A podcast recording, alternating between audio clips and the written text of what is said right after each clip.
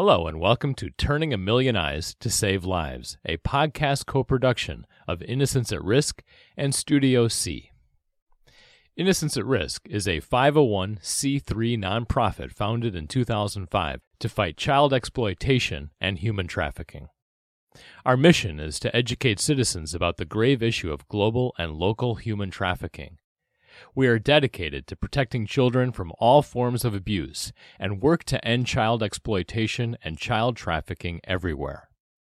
Innocents at Risk conducts educational outreach programs through churches, clubs, organizations, schools, embassies, and now this podcast.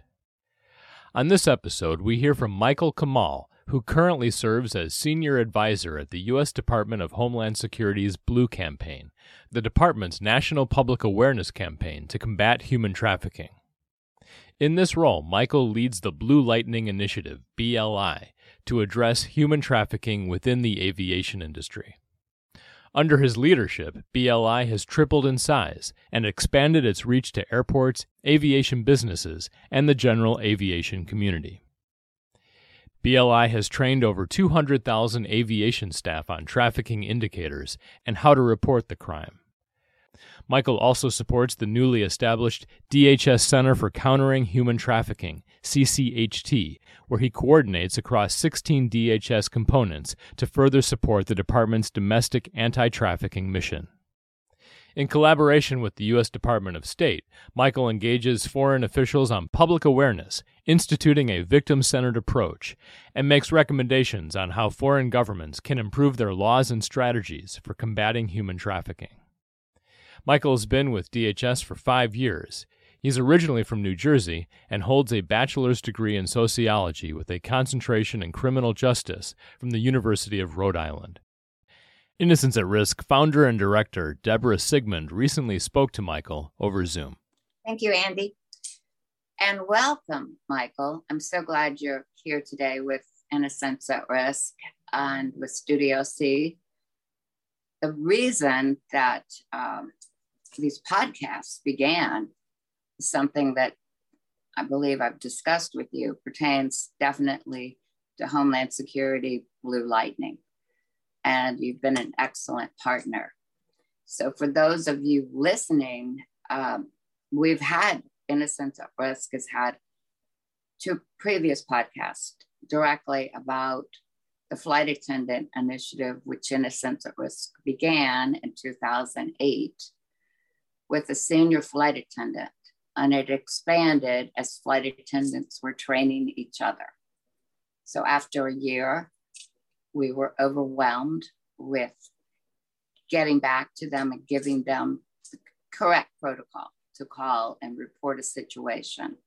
At that point, we were using the national hotline number.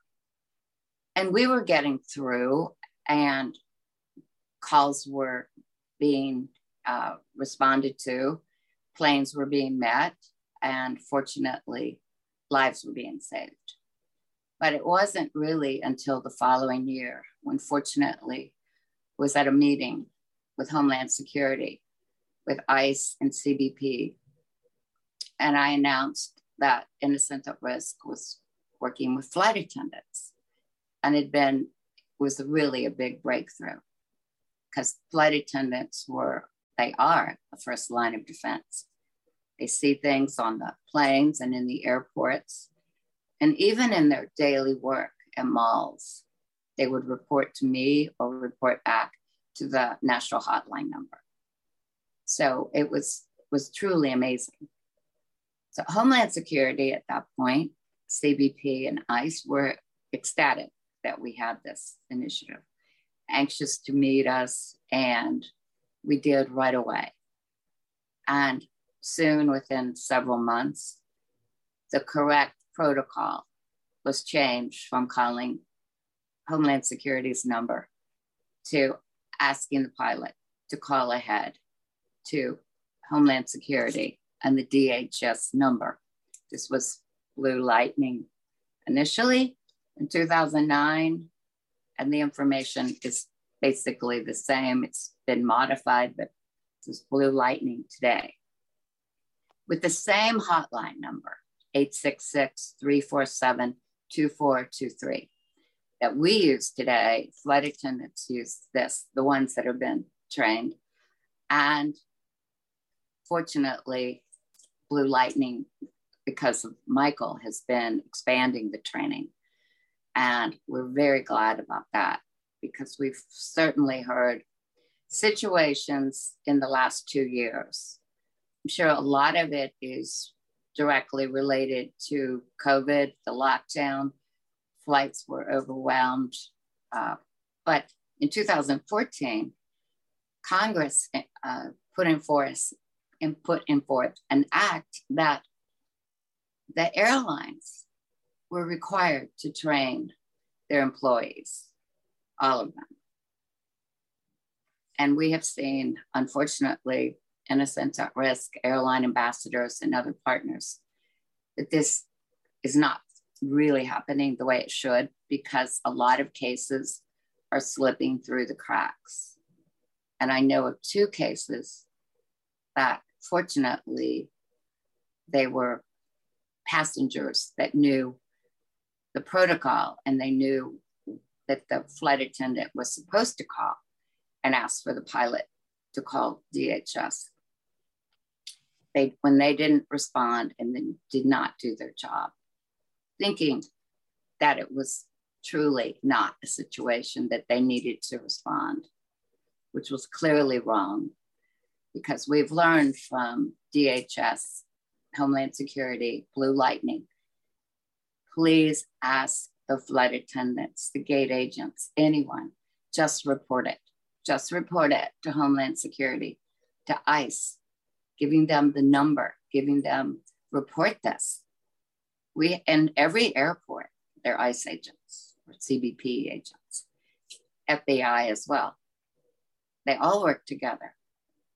So when these flight attendants take it upon themselves to think that they know more than Homeland Security, to us, it's totally alarming. And that's one reason that we started this podcast, which is turning a million eyes to save lives. Because we know when passengers who are trained, seasoned travelers, to see something, report it to DHS, lives are being saved. There was a situation this past January.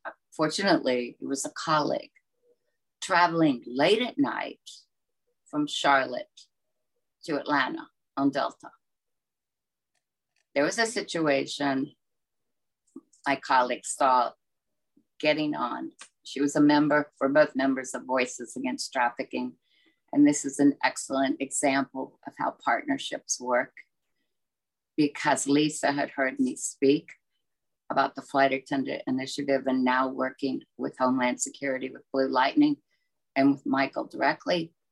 She'd heard me speak and she had the number with her. So she knew enough when the gate agent did not respond to this man who was clearly not a father to this baby, nine month old baby. He didn't have enough uh, baby material with him. He didn't have anything really. He didn't have a stroller. Later on, she went to the baggage claim to make certain he never showed up. So it was clearly a situation where he was delivering a baby. So Lisa was very upset she got on the plane and talked to the flight attendant. The flight attendant had initially thought something was wrong. She said, Yeah, I know, I saw that. And so Lisa said, Okay, will you please report it? She said, Well, I'm going to get some more information from him. It's exactly what you should never do. That is not your job. If you're a passenger or if you're a flight attendant, please just report it. It's so easy for DHS to meet the plane or somehow they have eyes on that situation. We don't always know what happens. And this drives the flight attendants crazy because they want to know right then and there. And I get calls all the time. Well, I reported it, but I don't know what happened because I didn't see anything. So you reported it? That's all you need to do. So I, it's overwhelming sometimes, but there are cases when, in this case, like Lisa knew what to do. She's not even a flight attendant. She's just a concerned citizen and she helps with fighting trafficking. And she knew how to report it. And DHS did follow up, but that's all she was told. I said, that's okay. At least they knew. And I'm sure that baby was safe, is safe. So I'm so grateful that you're here today so we can hear directly from you, Michael, who you run Blue Lightning. So thank you for being here again. And I'm going to let you talk to our guest. Well, thank you so much for inviting me to speak on the podcast. And some of the things you were talking about, some of the things that Innocents at Risk and, and other NGOs were doing was advocating for human trafficking uh, long, long ago. And for those that are unaware, the Blue Campaign is a national public awareness campaign to combat human trafficking, uh, led by the Department of Homeland Security. And so we actually started in 2010, uh, which is a couple of years after Deborah um, and her team started doing the advocacy work. Um, an element of the Blue campaign you've heard Deborah talk about, it's called the Blue Lightning Initiative. Uh, and this is specifically geared towards training the aviation industry on what the indicators of human trafficking are. Uh, so you heard Deborah talk about a couple indicators, and I can get into a little bit later. Uh, but the main goal that we have is we want to educate as many people as possible uh, specifically aviation staff, because they are interacting with the traveling public in a somewhat controlled environment. Uh, and a lot of these indicators are very subtle, uh, but they're in plain view. Um, so it's not like what you see on the movies most of the time. The indicators are very, are, like I said, very subtle. Um, it could be victims can be anyone. They can be any age, race, gender, ethnicity, background. The same thing goes with traffickers. Traffickers aren't just uh, burly men could be females, could be uh, uh, international people, could be US citizens. And so uh, part of what the Blue Campaign does is we break down those myths and misconceptions and we educate people on what this crime actually looks like. Um, right now, the Blue Lightning Initiative has 97 partners. We're approaching 100, which is incredible. Uh, we've got a significant amount of support from the aviation industry not only are they training their staff, but they're focusing on public awareness as well. So they're putting up uh, graphics in the airports. Um, some of our airport partners, one example is Tucson Airport. They recently implemented uh, bathroom signage. Um, so they're putting up public awareness signage in the bathroom so that maybe a potential victim can see that uh, and get resources, get help. Um, most of the time, when we um, when our team works with survivors of human trafficking who have lived through this terrible thing. Uh, one of the things that they tell us is that most of them are not actively seeking help in public. Uh, a lot of them don't even necessarily know that they're a victim. Uh, so it's really up to us to know what those red flags and indicators are, and it's up to us to also uh, be vigilant and to be proactive. Uh, I'm going to talk about four indicators that you can look out for, and this is specific to transportation and aviation industry. However, like Deborah said, it's not just the aviation people that can see some of this stuff going on uh, it's members of the public it's it's um, community members like these are signs that really anyone can see uh, so the first indicator here is uh, someone who's not in control of their own passport or identity documents. So this is a huge one because um, if it looks like one person is controlling the documents for a group of individuals or for one person who look like they can control it themselves definitely something to look out for especially if you're a customer service agent, if you're a ticket agent, you're, you're processing a, a flight going international, um, be on the lookout for that. It's very subtle, uh, but, but a lot of traffickers like to have complete and total control over their victims. So they're likely going to be holding on to their uh, important documents as another element of control. Uh, the one thing I'll caveat this with is that some traffickers uh, will travel with their victims and other victims will travel alone. Uh, it's not just the physical presence that these traffickers have, uh, it's psychological coercion as well. So we've had traffickers who would threaten victims, send pictures of the children of the victims' children's bus stop, and say, "Hey, I know where your kids live. If you don't go to this place, I'm gonna, I'm gonna hurt them." Uh, and that just puts things into a, a completely different perspective. Uh, so I talked about no control of passport and visa documents. The other one is no freedom of movement. Um, so if someone's movement is closely monitored, if the trafficker is traveling with the victim, that can definitely be an indicator as well. Uh, we've heard from survivors that sometimes uh, traffickers will follow them to and from the restroom. Uh, that can be something that not only a flight attendant could see, but also a custodian, a janitor, um, a, a, store clerk, really anyone. Uh, if it doesn't look like someone has the freedom to go from point A to point B, uh, definitely uh, a red flag. The third one is probably one of the um, most alarming red flags, probably the easiest to detect uh, because it's illogical travel plans. And so when I say illogical travel plans, I mean when someone doesn't necessarily know uh, where they're going. So we've had instances where victims uh, would go to the airport and they don't know um, what destination they're going, or if they know what destination they're going, they don't know who they're meeting on the other end. Uh, we've had situations where people thought they were going to get a sweet modeling gig in a, in a foreign country or somewhere here in the US, but they didn't know who they were meeting on the other end. Um, and that's a huge red flag. They don't know anything about payment. Um, a lot of times that could result into a trafficking situation. And I'll give you a prime example right here. Uh, one of the survivors we worked with, uh, before she was a victim, she uh, told us a story about how uh, the would-be trafficker or the person who eventually became her trafficker uh, gave her um, told her that she was going to be flying to florida for a great party. She was going to party with her friends have a great time go on yachts. Uh, sounds like a great time honestly like who wouldn't want to do that? Um, but what she didn't know is that this trafficker didn't purchase a ticket for her to go to miami. He purchased a ticket for her to go to new york. Um, but she didn't know this until she got to the airport so she's checking in at the airport. She's like, okay, like I've got my my guy. He he booked me a ticket. Uh, ticket counter agent looks it up and says, okay, like I've got you on a one way ticket here to New York. And her look of of disbelief, she was like, what do you mean? Like, what do you mean I'm going to New York? I thought I was going to Miami. That right there should be a, a huge red flag indicator that the ticket counter agent could have seen and could have reported. Unfortunately, at that time it, it wasn't reported, so that was a missed opportunity. But that's exactly why we're doing the training that we do. Um, when you go to an airport, you know where you're going for the most part, especially if it's an international trip. Uh, so illogical travel plans is a huge indicator.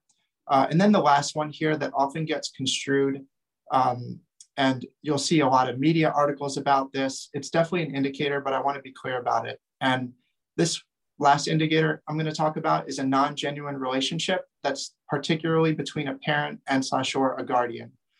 Uh, and so when I say that, I don't mean race. Just because a kid is, looks different than their parent, that's not an indicator. Um, when I say a non-genuine relationship, I'm talking about the behavior. Does the behavior of that parent and child look like the parent cares for the child? Uh, or does it look like they're just trying to get them from point A to point B across the airport? Does the child have to ask for small things like a like a snack and, and it's it becomes an inconvenience for the trafficker. Um, these are things that people can be on the lookout for. And um, I'm not going to go into a huge bunch of details, but one thing that I like to say to aviation employees and the public is you have your gut feeling. Use that gut feeling. Uh, if something doesn't feel right, you can call the DHS tip line. Uh, if you know a victim, you can call the National Human Trafficking Hotline. Uh, and like Deborah said, there's no penalty for reporting something that doesn't turn out to be human trafficking. Uh, we'd much rather have you report it uh, and it turn out to be nothing than not to report it and potentially have a missed opportunity like the one I talked about before. Last thing I'll say here that I what I say every time I talk about indicators is that each indicator doesn't necessarily mean that there's proof that human trafficking is occurring. Uh, however, when you look at a couple of these and you use that gut feeling that I talked about, um, it definitely is a reason to report what you saw. Absolutely. Well, we have actually seen or heard through flight attendants situations that you described. Totally, all different situations. Initially, with uh, American Airlines, they were seeing this was 2009 and 10. They were seeing uh, flight uh, on their planes girls coming from Moscow like three times a week. Some of them thought they were on a plane that was going to New York. And the flight attendant said, No, this plane is going to Chicago. And she said, Well, I know that I'm supposed to be in New York. And the flight attendant said, Well, how are you going to get there? And the other girl whispered to her, Oh, we're taking a bus. So those kind of red flags. So it was reported, and I reported it directly to DHS. And they put ICE agents on the planes. And because we wanted, they wanted to figure out who was putting the planes on. And they figured out also if they're putting them on to fly into Chicago, they're probably putting them on to go to other cities too. But, and these girls had one way tickets. And another time, I personally saw a little boy who was about five getting on a plane with someone who didn't say that he was a family member, he was just a friend, but he would not talk to me. And uh, I was trying to make eye contact with the little boy as we were boarding, just to say anything to get a response. And this plane was going to Florida. So I looked at him, probably should not have done this, but I wanted, I know, I knew exactly how the flight attendants felt when I saw this situation. Because you want to make certain that your feet, you know, what you're seeing is not correct. So I finally made contact with the little boy because this is another thing that traffickers will do. They will block the person in the on the planes or in the airports from trying to talk to anyone else. They don't want their victims talking. So this is exactly what this guy who looked very harmless uh, was doing. And finally, I could make eye contact with him. So to say anything to the little boy, who was really so cute. And he was looking around like he'd never been on a plane, which was something else uh, strange. But he, uh, not that he hadn't been on a plane, he was only five, but he had nothing with him no backpack, no juice box, no anything and he was just looking around at everything. So finally, I could get his eyes, and I looked at him and I said, "Well, you're going to Florida. You get to go to Disney World?"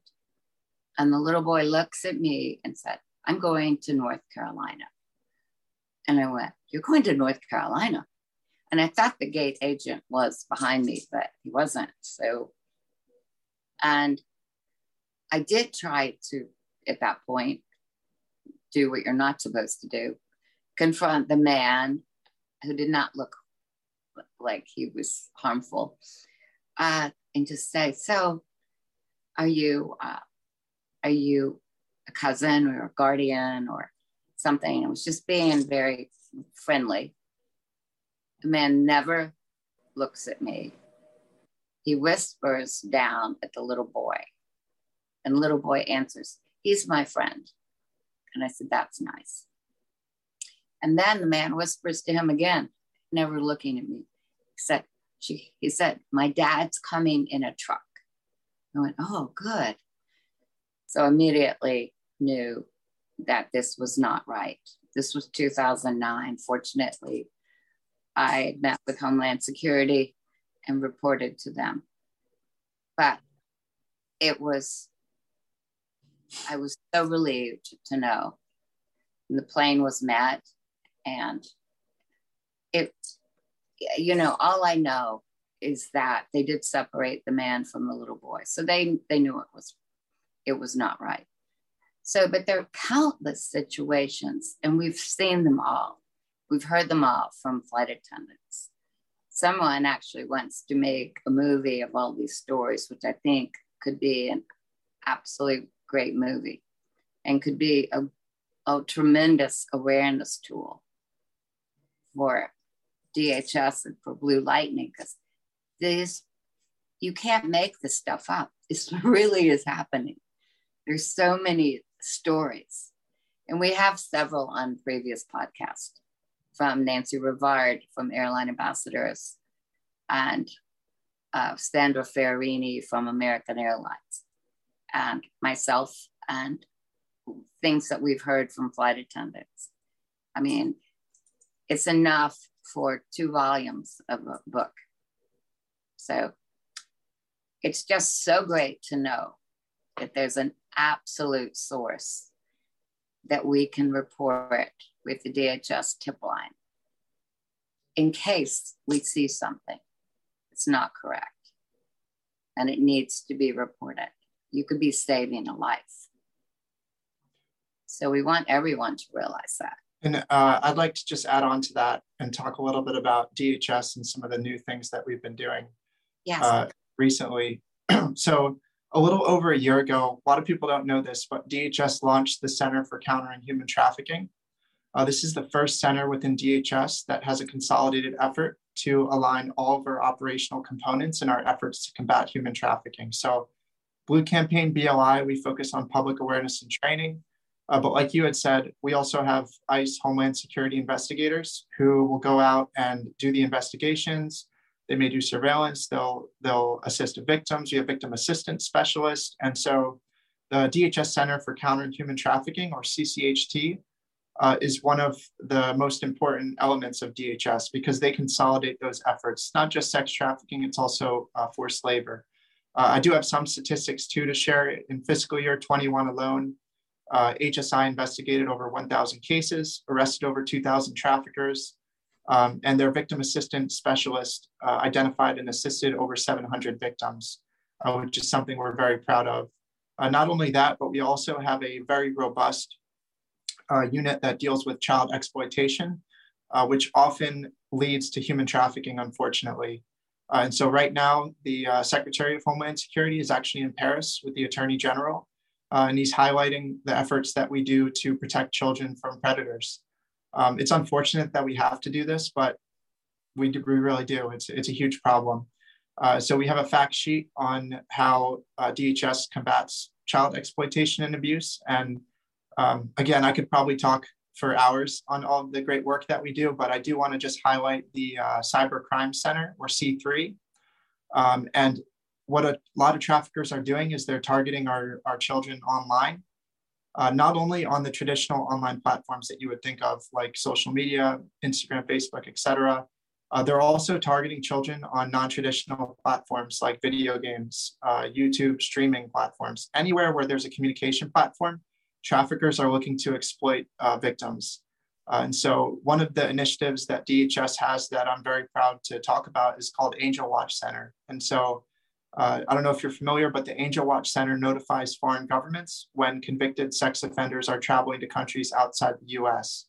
Uh, and then that foreign country can make a determination on whether they want to let the person in or not. Uh, in fiscal year 21 alone, we issued 1,700 uh, notifications regarding international uh, child sex offender travelers, uh, and it resulted in over 600 denials by foreign countries.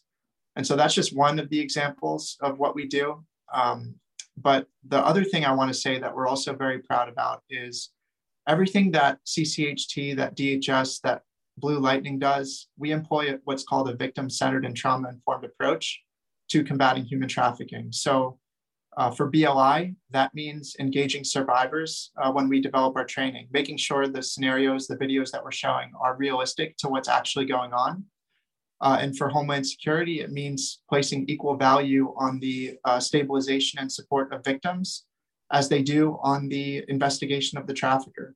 Uh, we're not going to employ those same tactics in investigations where if you're a victim, you have to cooperate with us or else we're not going to help you. That's just not, that's an old fashioned way of, of doing cases and it's not, it doesn't work. Um, the, the main priority is making sure that victims get help and get out of their situation and then if they're comfortable. We also want to hold the trafficker accountable. Um, everything that we can do to combat human trafficking, we're going to do it. Excellent, Michael. That is so amazing. And it's also very reassuring. And can tell you that for DHS to be helping with keeping children safe online, that's so important. It, absolutely. And what you might want to know is that uh, a previous Homeland Security officer at HSI, Tim Ballard, who started Operation Underground Railroad formerly he was an HSI investigator at Homeland Security. So he has all this training. And when they started uh, Operation Underground Railroad, they have former DHS officials and HSI executives working with them. So apparently this earlier this week there was a tremendous a huge takedown of an international pedophile who was from the Netherlands and he was hanging out because he thought he was safe in Mexico. But an organization from the Netherlands, Free the Girl, contacted Operation Underground Railroad. Said, Can you help us? So OUR did this investigation. This man from the Netherlands in Mexico found him, located him, created a setup, and then they brought in an amazing Labrador, who, a Labrador uh, retriever who'd been trained to smell out substances. So he was able to detect where his uh, all of his equipment was, so they could find out that he was doing trafficking children online, and working working very easily from Mexico. But it was the Mexican authorities that arrested him and I'm sure he's going to jail for a very long time. So it's a great success, and it's really a it's really a congratulations to Homeland Security for the training of all the OUR executives, officials now who are working, who are heroes going around the world rescuing children.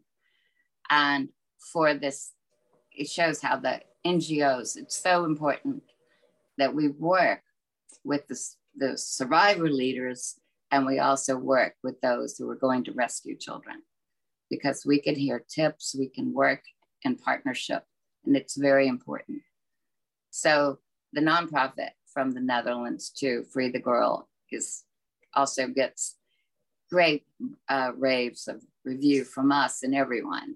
And the Labrador, the, the wonderful Labrador So it was a great story, but that just shows how this is all connected, and uh, it's it's so important that I'm so glad that Homeland Security realizes that your partners are essential, and I know you do, and we're very grateful to you, Innocent at Risk, and all the partners that work with you that I speak with. We're very very grateful. I mean, I'll just say that, um, you know, if it wasn't for partnerships with NGOs and non-governmental organizations, we wouldn't be able to effectively do our mission. Uh, it's not just the investigations; it's the it's getting victim support. What do you do after you recover a victim?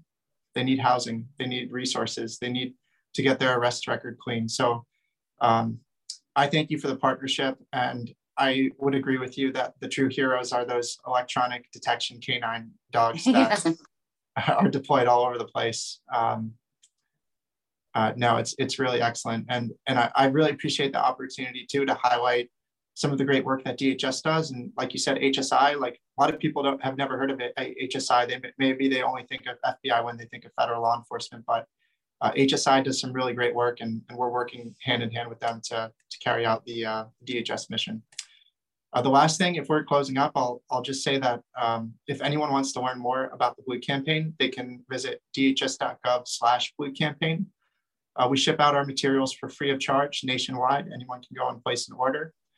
Uh, and then we recently launched a video uh, called the General Public Indicators Challenge.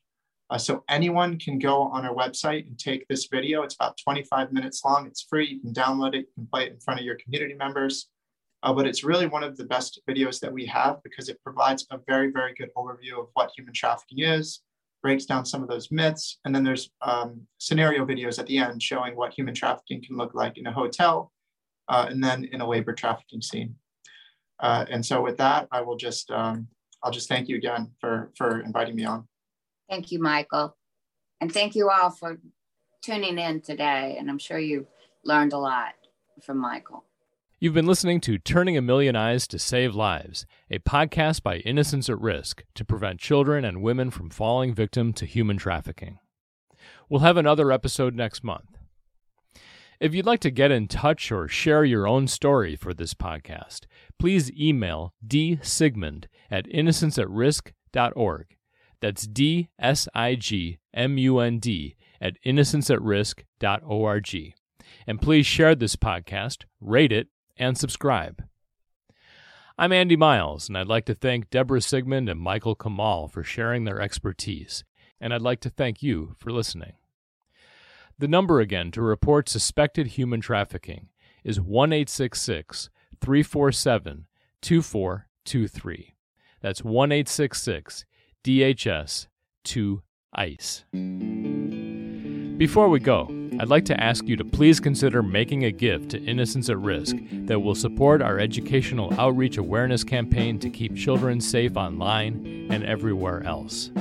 All donations are tax deductible, and 100% of funds go directly to making a difference.